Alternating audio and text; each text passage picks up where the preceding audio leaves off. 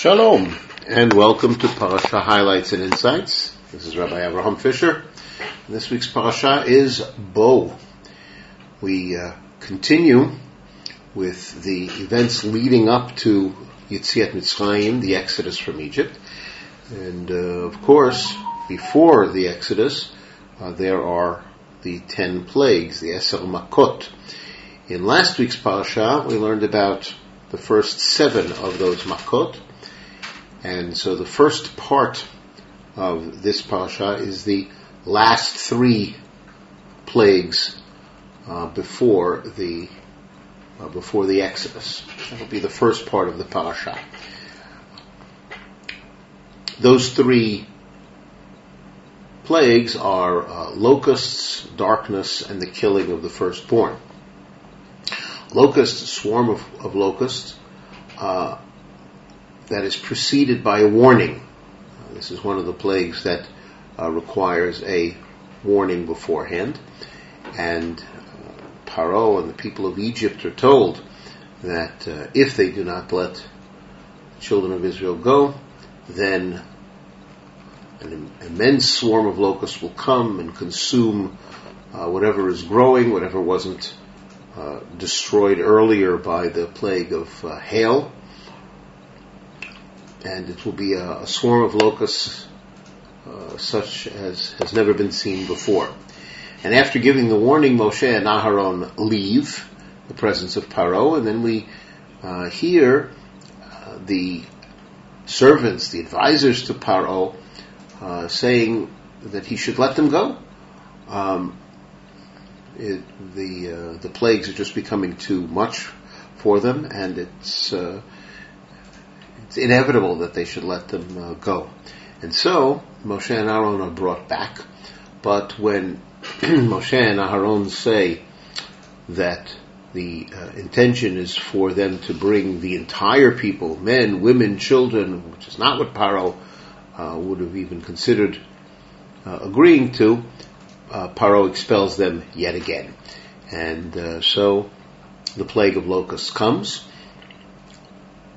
Moshe is instructed to raise his hand uh, over the land of uh, Egypt, and Hashem brings a, uh, a, strong east wind to bring the locusts in, and it becomes very, very difficult. And Paro even asks uh, Moshe to remove the locusts and to pray for him.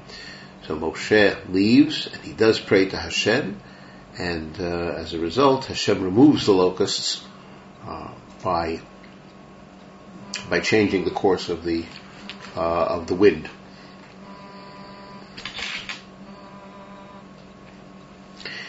And once again, uh, Paro's uh, heart is made uh, is made hard. Um, this time by Hashem, as Hashem uh, promised, and therefore Paro doesn't send away the children of Israel. Then we come to the next plague, plague of darkness. Uh, this plague comes without any warning because we've had two plagues of warnings uh, before.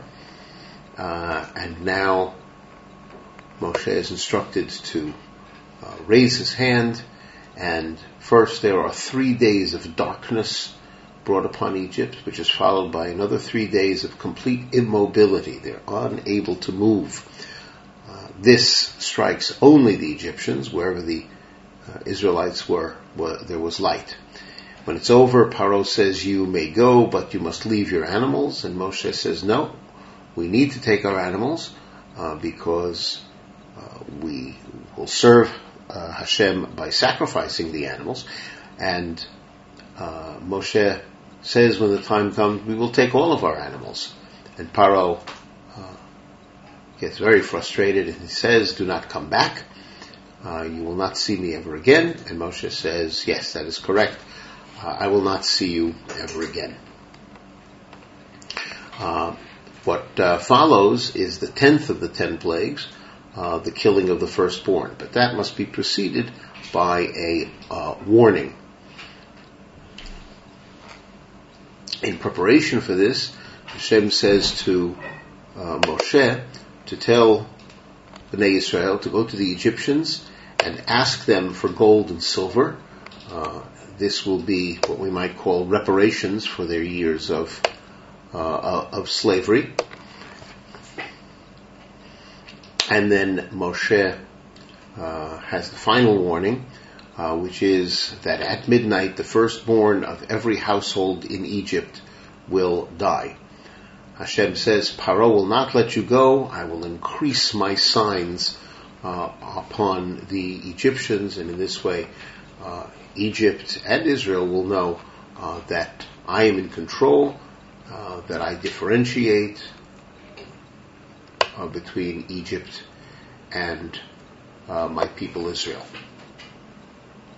We then proceed from there to the second part of the parasha, which is the events leading up to uh, and surrounding the actual Exodus, the actual Yitziat Mitzrayim.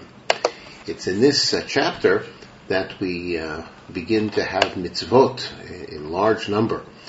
Um, before the Exodus, uh, we are taught about the mitzvah, uh, the mitzvot that relate to uh, observing Pesach in Egypt. Even before the Exodus, there was a kind of Pesach.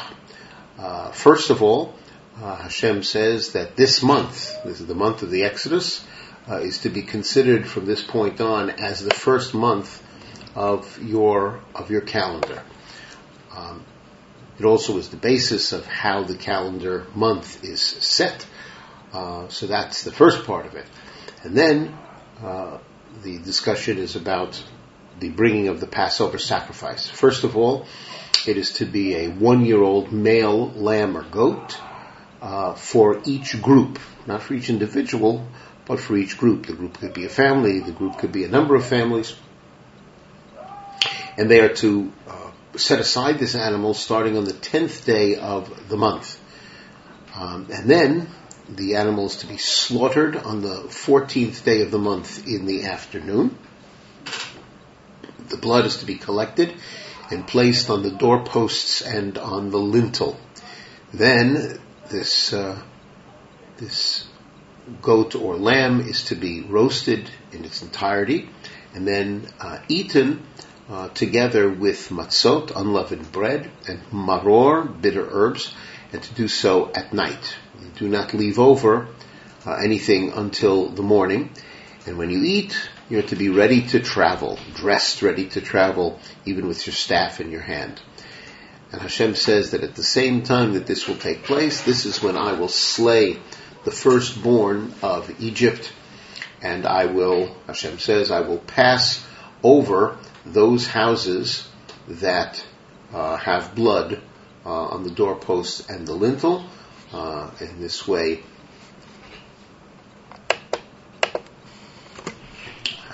they will, uh, the people will show uh, that they are faithful to Hashem uh, by obeying uh, what Hashem has said.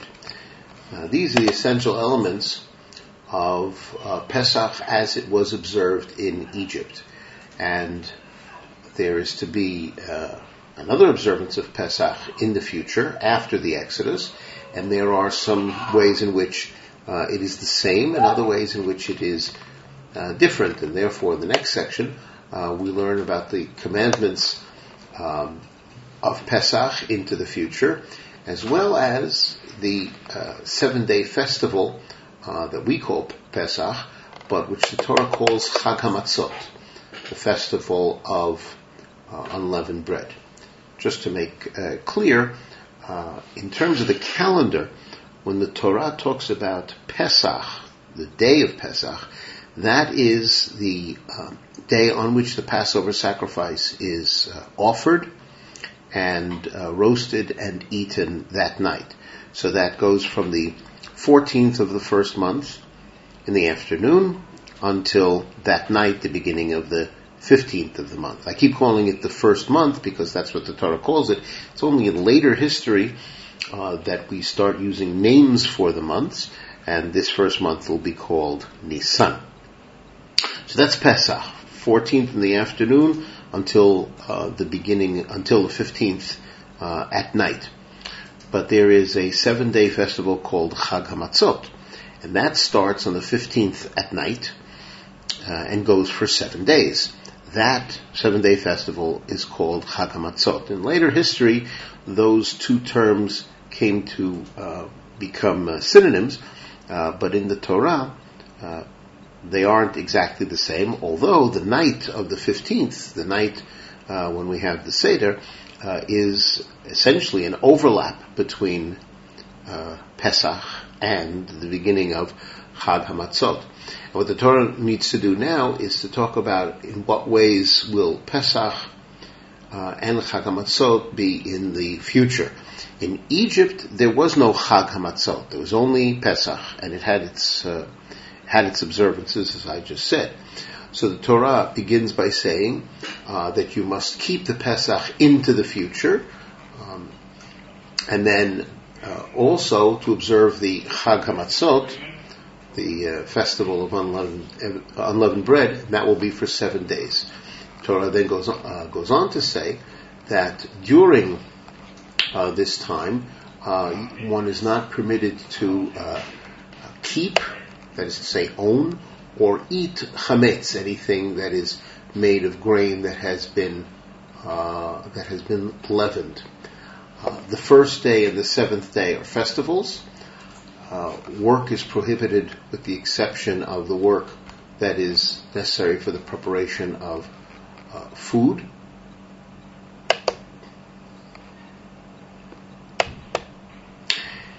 And uh, Moshe teaches Israel about the commandments of Pesach, both as it applies in Egypt and for future generations.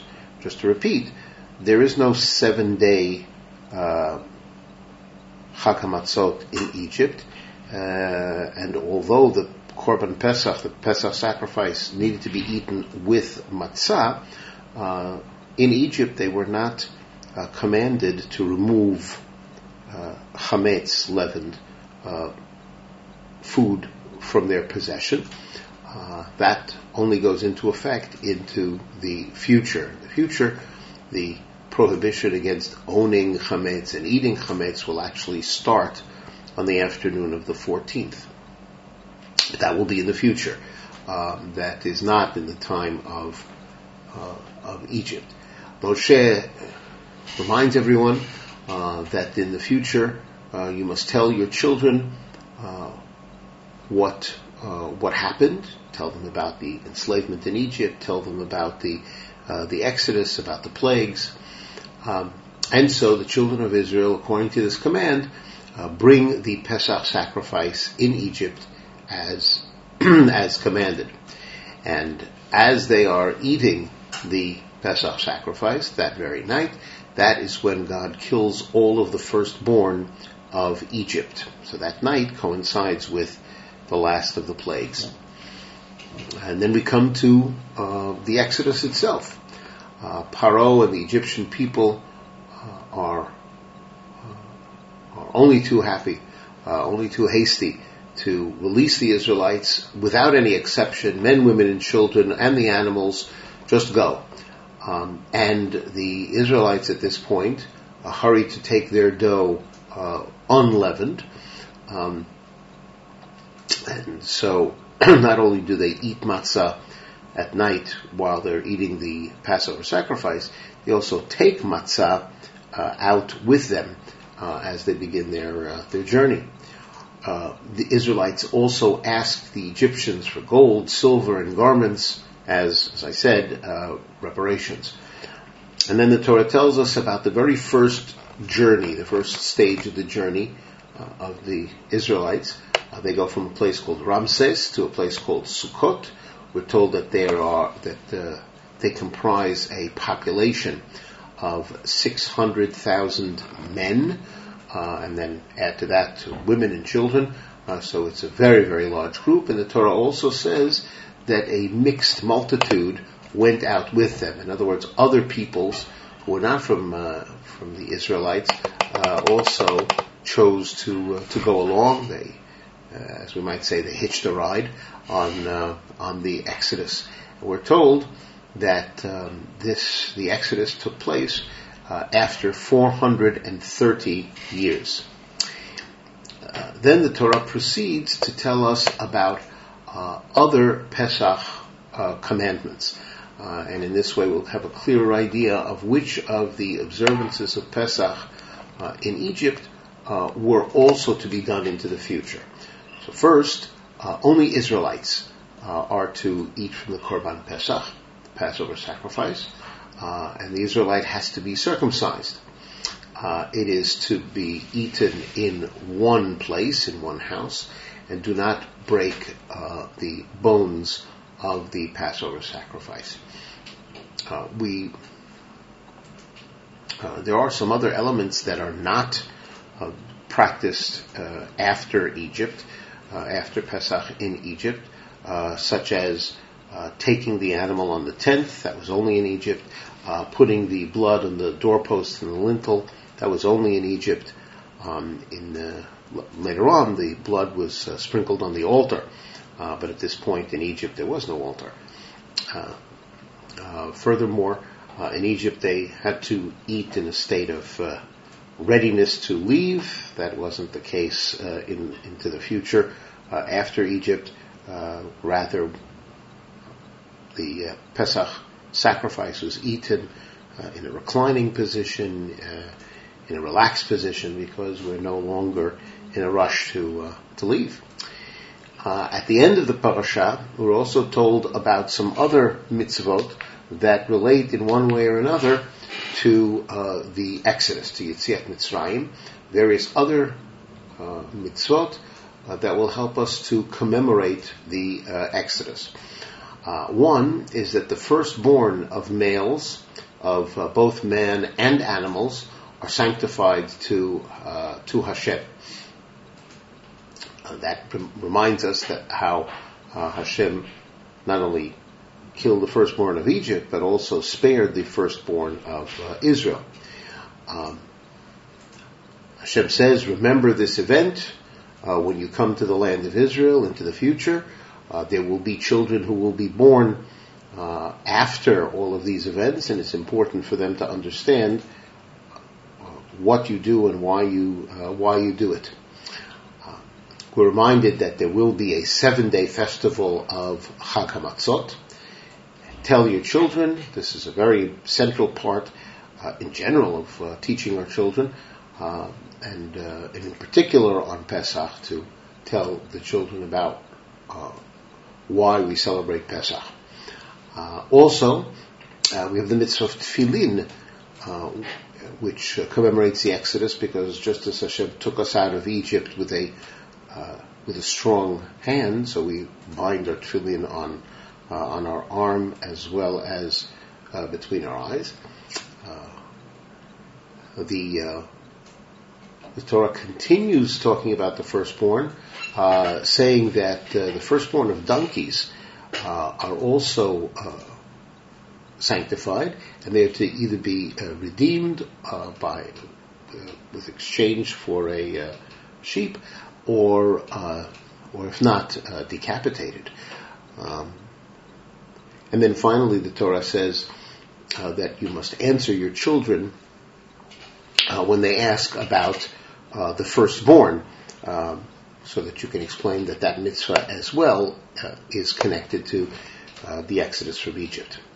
At the beginning of the parasha, after um, Moshe and Aharon present uh, what's going to happen during the plague of locusts, um, and they are expelled by Paro, the uh, advisors to Paro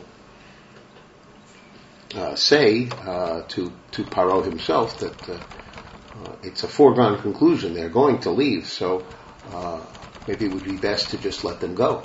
And so they are brought back. And we're told that Moshe and Aaron were brought back to Paro, and Paro asks them um, uh, when he says, "You may go and worship uh, your God, but who are going to go?" And Moshe's response is, uh, "Young and old, sons and daughters, uh, our flock and our cattle." Uh, all of us will go because we have a, a festival to Hashem uh, Chag. and Paro doesn't accept this. Uh, essentially says uh, sarcastically, God should be with you, just as I will let you and your children go. In other words, I'm not going to let you go. Um, uh, don't you recognize that uh, that you are uh, that there is evil uh, that you that you want to do? No. Uh, if only the males are to go, that's uh, that would be acceptable. Paro says, and Paro says, let's do that. Uh, because after all, that's really what you want in the end. But uh, Moshe and Aaron do not accept that. Uh, Moshe and Aaron said that everyone is to go, uh, and so Paro expels them once again from uh, from uh, before his presence. Now, Moshe's response is Binarenu vizkenenu nelech both are uh, are young and are old, we will go. Everyone will go uh, because we have a uh, we have a we have a celebration to God, God Chag Hashem Lanu. Rav Shimshon Raphael Hirsch takes note of the uh, the fact that the word Chag, which means festival, um, really comes from the Hebrew word for a circle, uh, and the the basic message that Moshe is giving is that uh, we are uh, we're a circle around God, and one of the things that makes a circle uh, a circle is the fact that uh, every point on the circle is absolutely necessary. Um, we do not say that some people are important and some people are not. No, um, we must uh, must all go, and therefore, even though everyone has a has a task, but everyone is essential to the accomplishment of the task of serving Hashem. Here's the way that Shimshon Falher says it, uh, translated into English. We have no intermediary, no priests, no representative before our God. If we are to go, we must all go. The tiniest baby in the cradle, the last sheep of our possessions. Each and all are integral parts of our community. None and nothing may remain, for we are all to form a circle around God. God calls us together around Him, and when God calls us, He wants to see us with every member of our family and with all of our possessions about Him. Uh, Rav Hirsch is uh, emphasizing the fact that uh, our closeness to God uh, is not confined to any one particular uh, area of life, the synagogue, the school uh, alone, but it's really uh, every aspect of, of our life the synagogue, the home, the marketplace. Uh, there is no there's no place in which we are not building our relationship with uh, Hashem, and just like a circle must be complete, uh, so is it important for every person, uh, all of our possessions, to be devoted towards this purpose. I thank you very much for joining me in this exploration of Parashat Bo. This has been Rabbi Avraham Fischer for Parashat Highlights and Insights saying Shalom.